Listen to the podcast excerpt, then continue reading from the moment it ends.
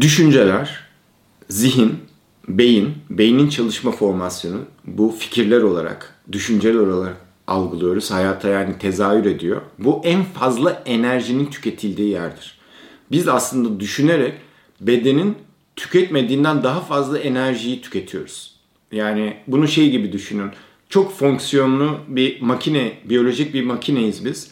Enerji alıyoruz. Katı gıda ile o enerjiyi bedenimize alıyoruz. Nefesle, prana ile yaşam enerjisini bedenimize alıyoruz. Ve onu farklı fonksiyonlarla hayatın içerisinde harcıyoruz. Ve düşünceler, tabii onlar görülmediği için biz onu algılayamıyoruz ama bir maratoncunun işte 50 kilometre koşmasındansa senin bir saatteki düşüncelerin daha fazla enerji harcatıyor sana. Ve sürece baktığın zaman çok fazla fikrin varsa çok enerji harcıyorsun demektir. Eyleme dönüştürebileceğin bir enerjin kalmıyor demektir.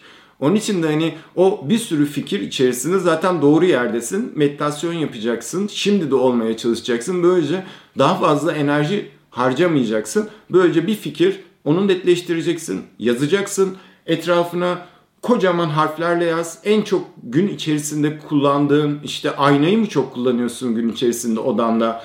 Aynaya kocaman bir cüm işte kağıda yaz o şeyi fikri yapıştır. Çalışma masanı mı çok kullanıyorsun? Çalışma masanın görebileceğin, sürekli okuyabileceğin bir yere o fikri yapıştır.